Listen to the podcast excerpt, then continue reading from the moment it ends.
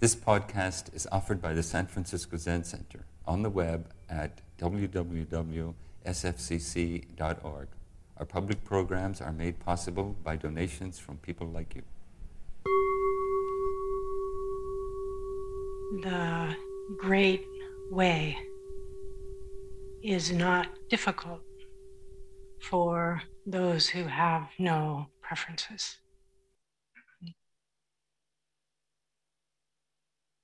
Today is the final, I should say, my final talk of the three day sesshin. And it is also my final talk of the three and a half week intensive. And it is both the first and last talk for the one day sitting. All of that is happening here.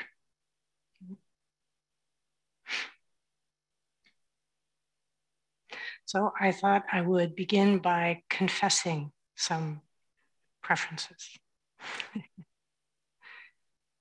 I've watched the last 24 hours or so feeling both uh, tired. I don't usually talk this much. And also feeling uh, deeply inspired by all of you. But I really wanted this, I have this strong preference to give a really great final talk. Like, you know, hit it out of the park.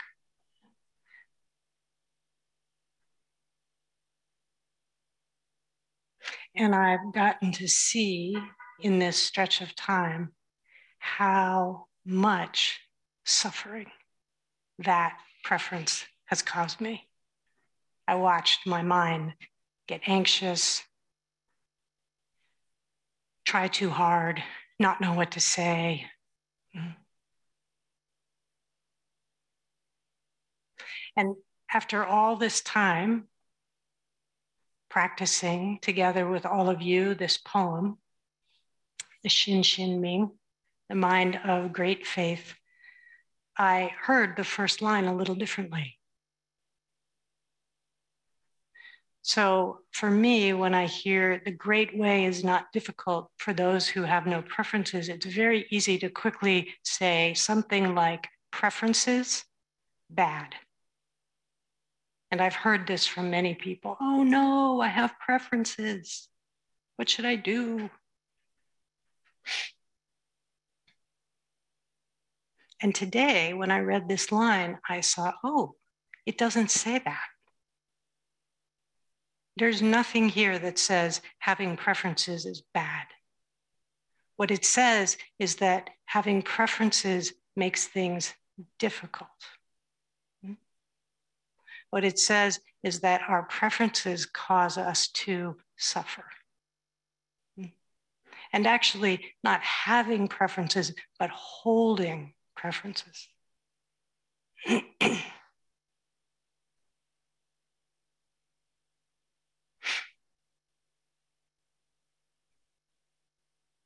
Some of you may remember the very first talk I gave for the intensive was about faith. I don't know if that was three weeks or 30 years ago.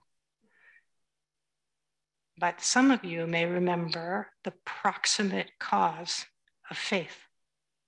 And I know this goes against protocol, but you can say out loud, you can interact. It's okay. What is the proximate cause of faith? Anyone? Yeah, there we go. Yay. so, suffering feeling the suffering of having preferences is the doorway to faith. This is how we discover that faith isn't only getting what I want and getting away from what I don't want. We discover that right in the middle of our difficulty, right in the midst of the world's difficulty, it's been an extraordinarily painful several weeks here in this t- period of time. That it's in the midst of that that faith is born.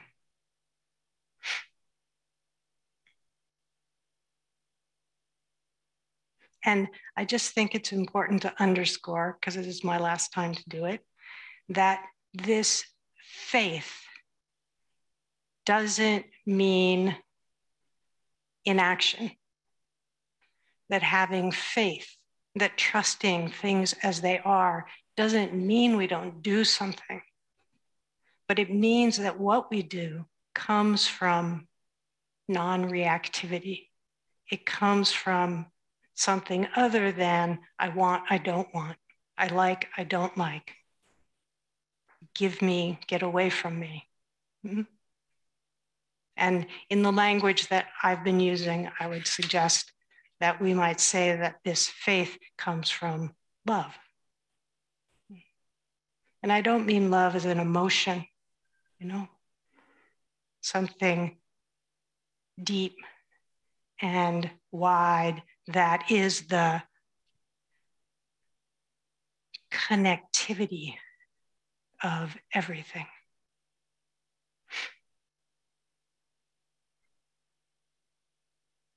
Hmm. So I've had the mm, privilege, the honor really of talking to many people. Um, actually, I've been talking when I'm here in, in little room upstairs, I've been mostly listening. Mm-hmm. And so I've heard many people come forth to express and confess their preferences, their lack of faith.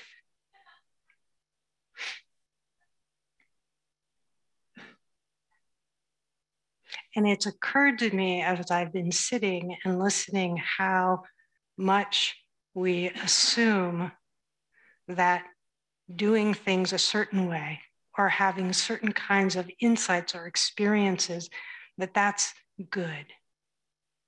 And that confessing our difficulty oh, you know i see sometimes it feels like people are just waiting to be reprimanded. Mm-hmm. I have preferences mm-hmm.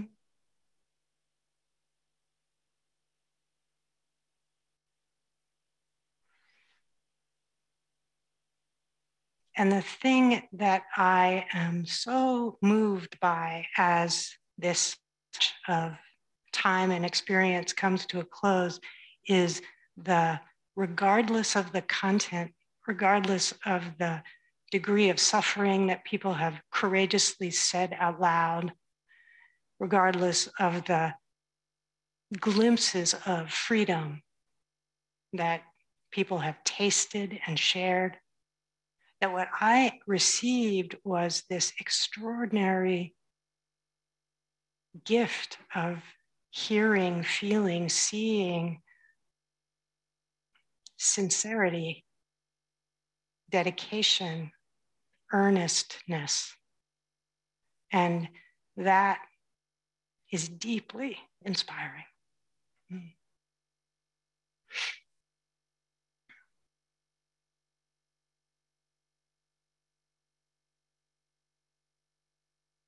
So thank you, everyone, those who have I've had a chance to talk to, and those who have been uh, sitting in the midst of your own, whatever it has been, uh, here in the temple and those uh, online and in your lives.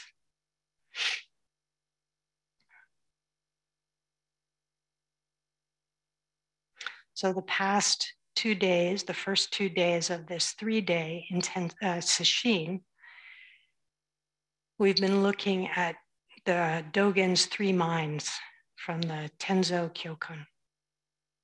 Dai Shin, great mind. Roshin or Robai Shin, parental or grandmotherly mind. And we're looking at these minds as I think of them both as a, a precursor, sort of what's needed to enter this mind of great faith, but also as an expression of it. Hmm. When we are willing to sit in our suffering and allow the doorway to faith to open, that these qualities, this magnanimous mind that loves everything equally, this grand motherly mind that is this unusual combination of tenderness, of loving listening, but also persistence, tenacity, grit.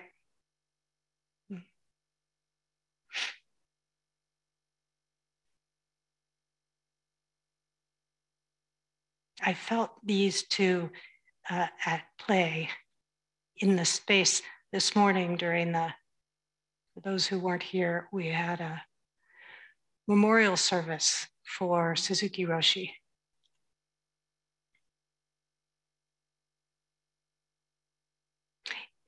This is something that Zen does so beautifully. The exquisite presence of ceremony, in which each gesture is a full expression of here. I've forgotten how much I missed that. It was uh, very moving.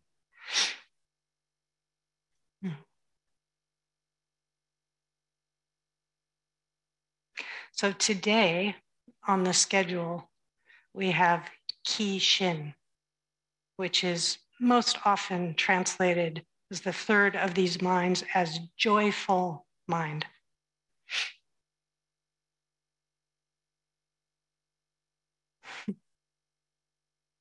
so, joyful mind doesn't mean you should be happy all the time.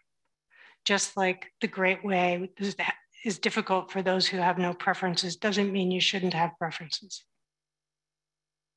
Joyful mind is not 100% pleasant experience all the time.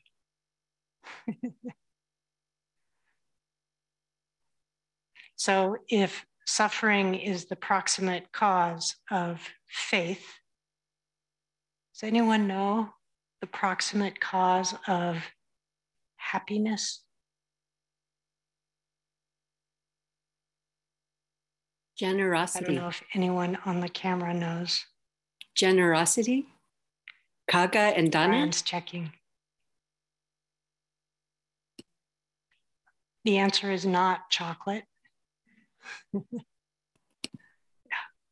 so, the proximate cause of happiness is generosity. Hmm? Generosity is the opposite side of clinging that tanha, that second noble truth, the ways in which we don't just have preferences, but we hold them. we don't just have views and opinions, but we cherish them. We believe them. We insist on them.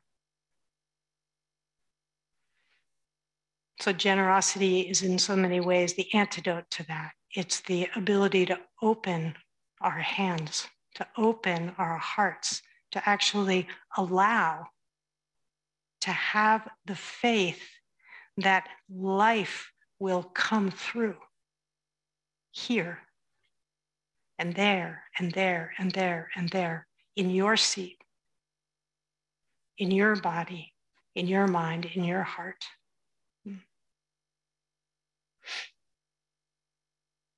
So, generosity is the first as many of you know, of the paramitas.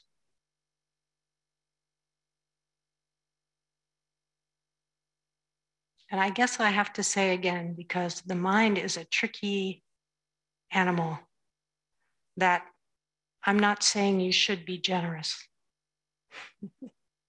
what I'm saying is that when we are generous, that we have the opportunity to feel real happiness, that we have the opportunity to feel life itself coming through. Hmm?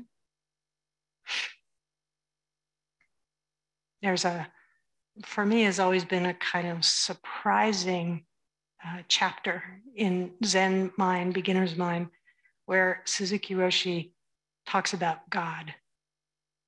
And it is a chapter on giving. It's called God Giving. And basically, what he's saying is that the trouble that we get into is that we have this world, and then we say, mine, or I did that. And he says, we forget. He calls it the big I, or what he describes in Christianity, in Judaism as well, we would call God. We forget who's actually responsible for all of it.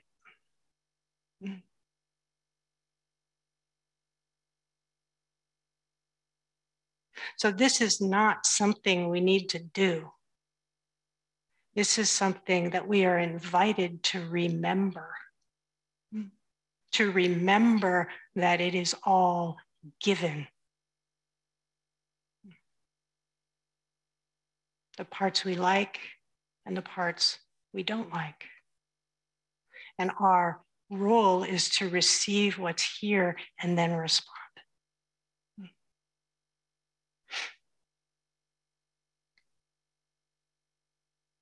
And when we forget, which we do again and again, and we don't judge, we don't make ourselves bad. We just feel the ouch of that forgetting. We let ourselves feel, oh, I, I made it mine and we can feel we can feel in our bodies in our hearts in our minds the pinch of that hmm.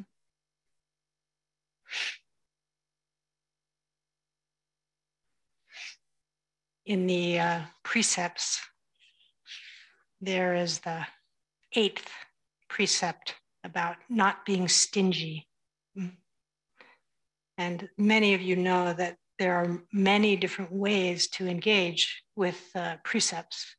There is the do not, don't do it, whatever it says, don't do it, whatever it says in the precept. It's the kind of restrictive version. And then there's what are called the compassionate version of the precepts. Mm-hmm. So if not killing is the do not, don't do it the compassionate level of the precept would be a question, a koan.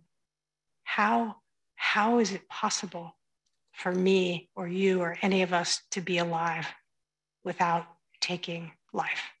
We place ourselves in the middle of this web of being and allow ourselves to wonder.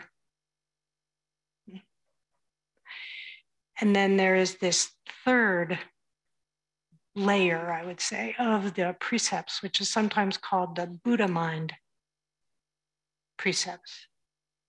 And the Buddha mind precepts are imagining you could engage with the precept with the eyes of a Buddha. And from the eyes of the Buddha, the first precept says, life is not killed. So here is the third. This is uh, for each of these precepts, Dogen has a little, I call it a poem. I'm not sure that's quite right. But for this eighth precept, Dogen says this one phrase, one verse is the 10,000 things and the 100 grasses.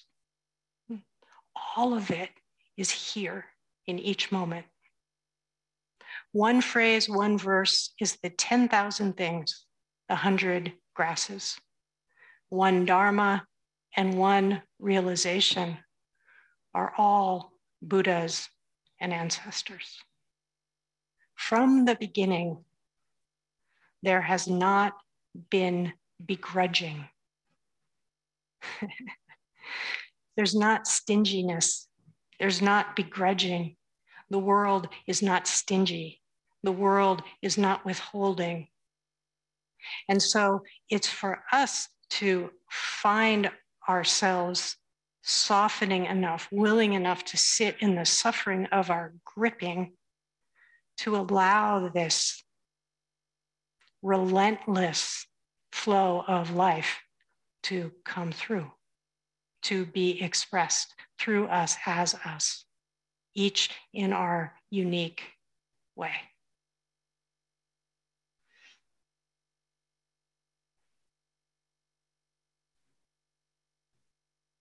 we can't really force ourselves to be generous. It's not real generosity. Generosity uh, comes through this understanding of plenty. Mm. And sometimes I think of it as we cultivate an attitude of gratitude. It's not a pretend, oh, I'm thankful for my knees that hurt or whatever kind of difficulty you may be sitting with. It's the gratitude for anything at all. The gratitude for, as I like to say, so much something out of nothing, moment by moment, like that.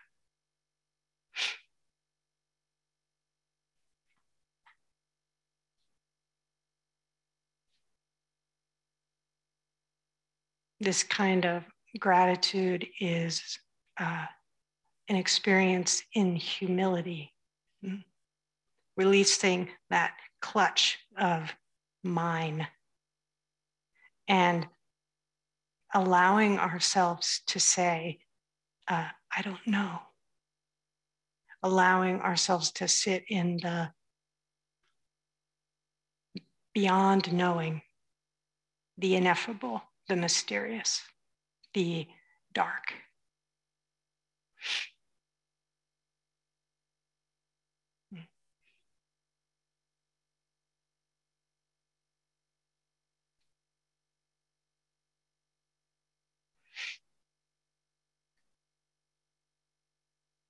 Well, because it's my last talk, I will read you this poem because any chance I can get to read this is a worthy one. This is uh, E. E. Cummings expressing what I'm bumbling along trying to say. He says, I thank you, God, for most this amazing day, for the leaping greenly spirits of trees and a blue, okay, a gray, true dream of sky, and for everything which is natural, which is infinite, which is yes. I who have died, that. I who have died am alive again today. And this is the sun's birthday. This is the birthday of life and of love and wings and of the gay, great happening, illimitably earth.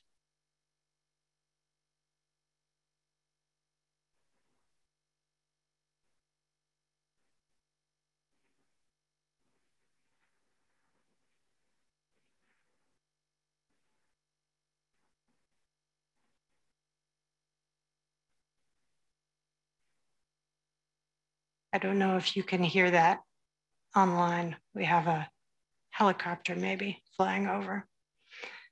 He goes on, how should tasting, touching, hearing, seeing, breathing, any, lifted from the know of all nothing, human merely being, doubt, unimaginable you? How should tasting, touching, hearing, seeing, breathing, any lifted from the know of all nothing, human merely being, doubt, unimaginable you? Now the ears of my ears awaken. Now the eyes of my eyes are opened.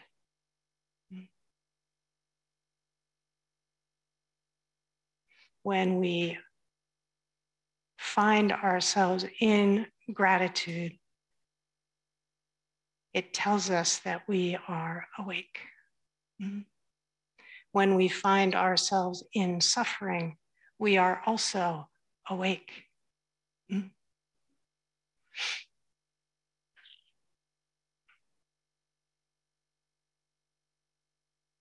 In one case, we are awake to our holding. In the other case, we are awake to our letting go, allowing, letting be.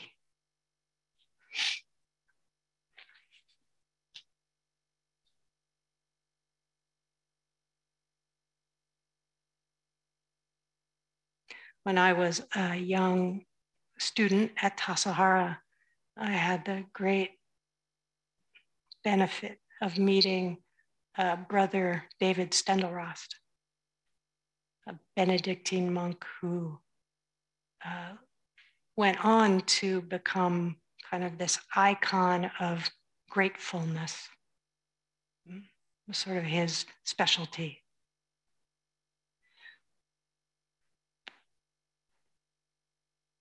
I remember when I met him and he talked about uh, being a celibate monk. And he said, You know, if, it, if the teaching says that I should love everyone equally, I thought, well, either I need to be completely promiscuous or celibate. And I thought it would be simpler to be celibate. It was amazing to me to hear someone's renunciate vow coming from such a loving place, not in a punitive way, not in a do not way, but because he wanted to love everything equally. Anyhow, Brother David has this wonderful uh, saying that I'll share with you that points us to the relationship between gratitude and joy or happiness. and like most things, when we uh, wake up, when we see something clearly, it's sort of the opposite of what we expected. He says, if you think happiness will make you grateful, think again. Isn't that what we think? that if I'm happy, if I get what I want, if things are going my way, then I can be grateful.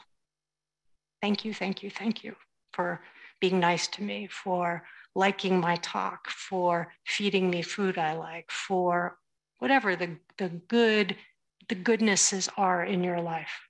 If you think happiness will make you grateful, think again. It is gratefulness that makes you happy.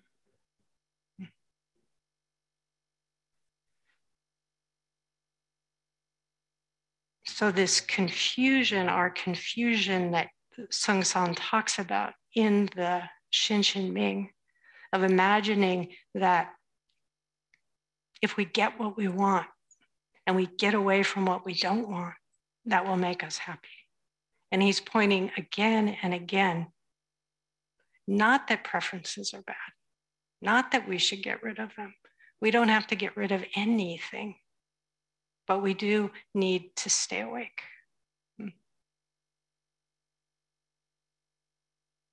And our faith, our faith is the faith in the whole catastrophe. Our faith is the faith in the whole extraordinary event called birth and death, called being here. That we are constantly asking, could you just move over a few inches to the left? No, a little bit this way. Oh, up that way. And we miss the show. Hmm.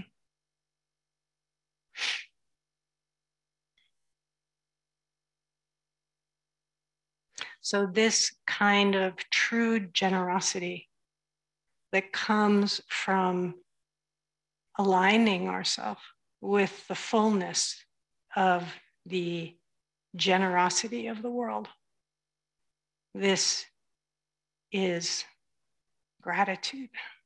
This brings true happiness.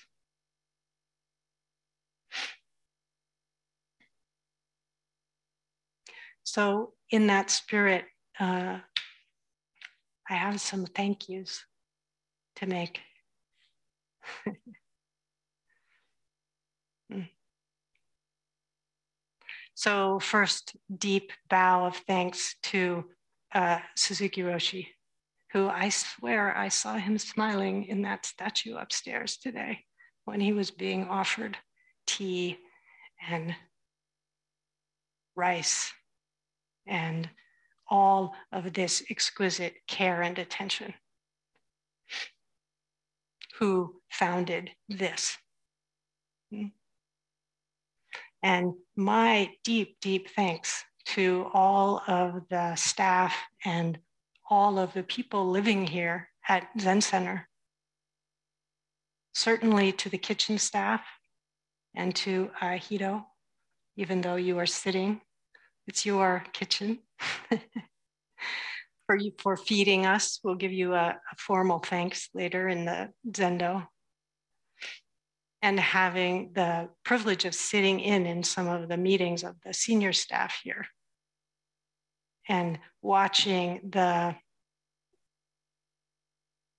the care and dedication you know in the midst of all of it in the midst of all of the tumult and difficulty this willingness to keep the practice alive to continue sitting and cooking and walking and creating the schedule and ringing the bells and creating flower arrangements.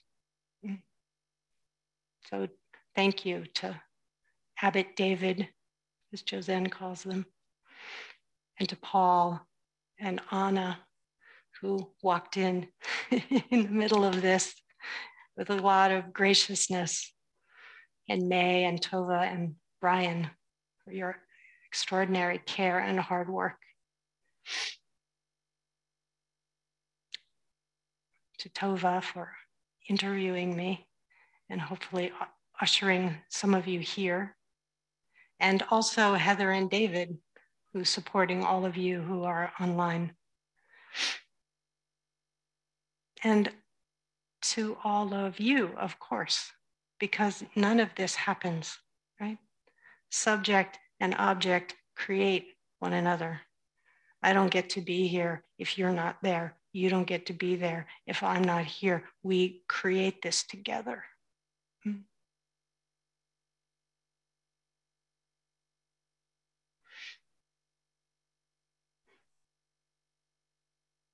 And to Nancy, who's not here, who has stepped down from her role, but who is the proximate cause for my being here, who invited me to come.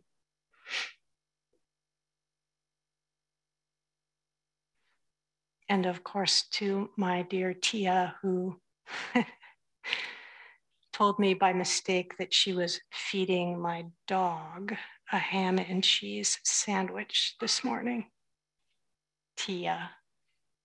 She said, Oh, and then we, and she said, Oops, maybe I shouldn't have told you that. so Tia is responsible for this. Tia is responsible for um, a steady and persistent invitation, asking me again and again, come on, please come home and wouldn't hear no, no matter how many times I said no. So thank you, dear Tia. And to my dear Josen, best Chico ever drop mic. After Nancy invited me to do this, uh, I called Josen in New Jersey and said, Will you come? And they said, Yes. And none of this would have been possible for me or us without Josen's exquisite care. they were the primarily responsible for making sure that I was in the right place at the right time with the right clothes. Not a small task. But of course, that is not really the role for me or for you. There is uh, at the heart of this practice this quality of mind to mind, of heart to heart, of how we care for one another. That was the thing that brought me in 30 years ago when I saw how it was that people bowed to a cushion, when I saw how it was that people engaged with one another. It wasn't perfect, but it was not like anything I had seen anywhere before. And I am deeply grateful that it is still alive here.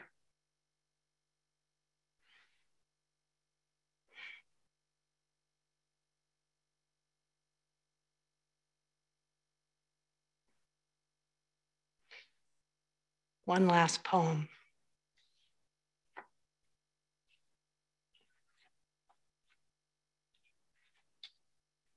Reminding us of the reciprocity of generosity. This is perhaps, you won't be surprised, a dog poem. It's from Mary Oliver called Little Dog's Rhapsody in the Night. he puts his cheek against mine and makes small, expressive sounds. And when I'm awake or awake enough, don't worry if you're not all the way there, just enough. When I'm awake or awake enough, he turns upside down, his four paws in the air, and his eyes dark and fervent. if there was ever an expression of faith, of this willingness to roll over and show your tender, vulnerable underbelly and just say, okay, world. He puts his cheek against mine and makes small, expressive sounds. And when I'm awake or awake enough, he turns upside down, his four paws in the air and his eyes dark and fervent. Tell me you love me, he says. Tell me again. Could there be a sweeter arrangement? Over and over, he gets to ask. I get to tell.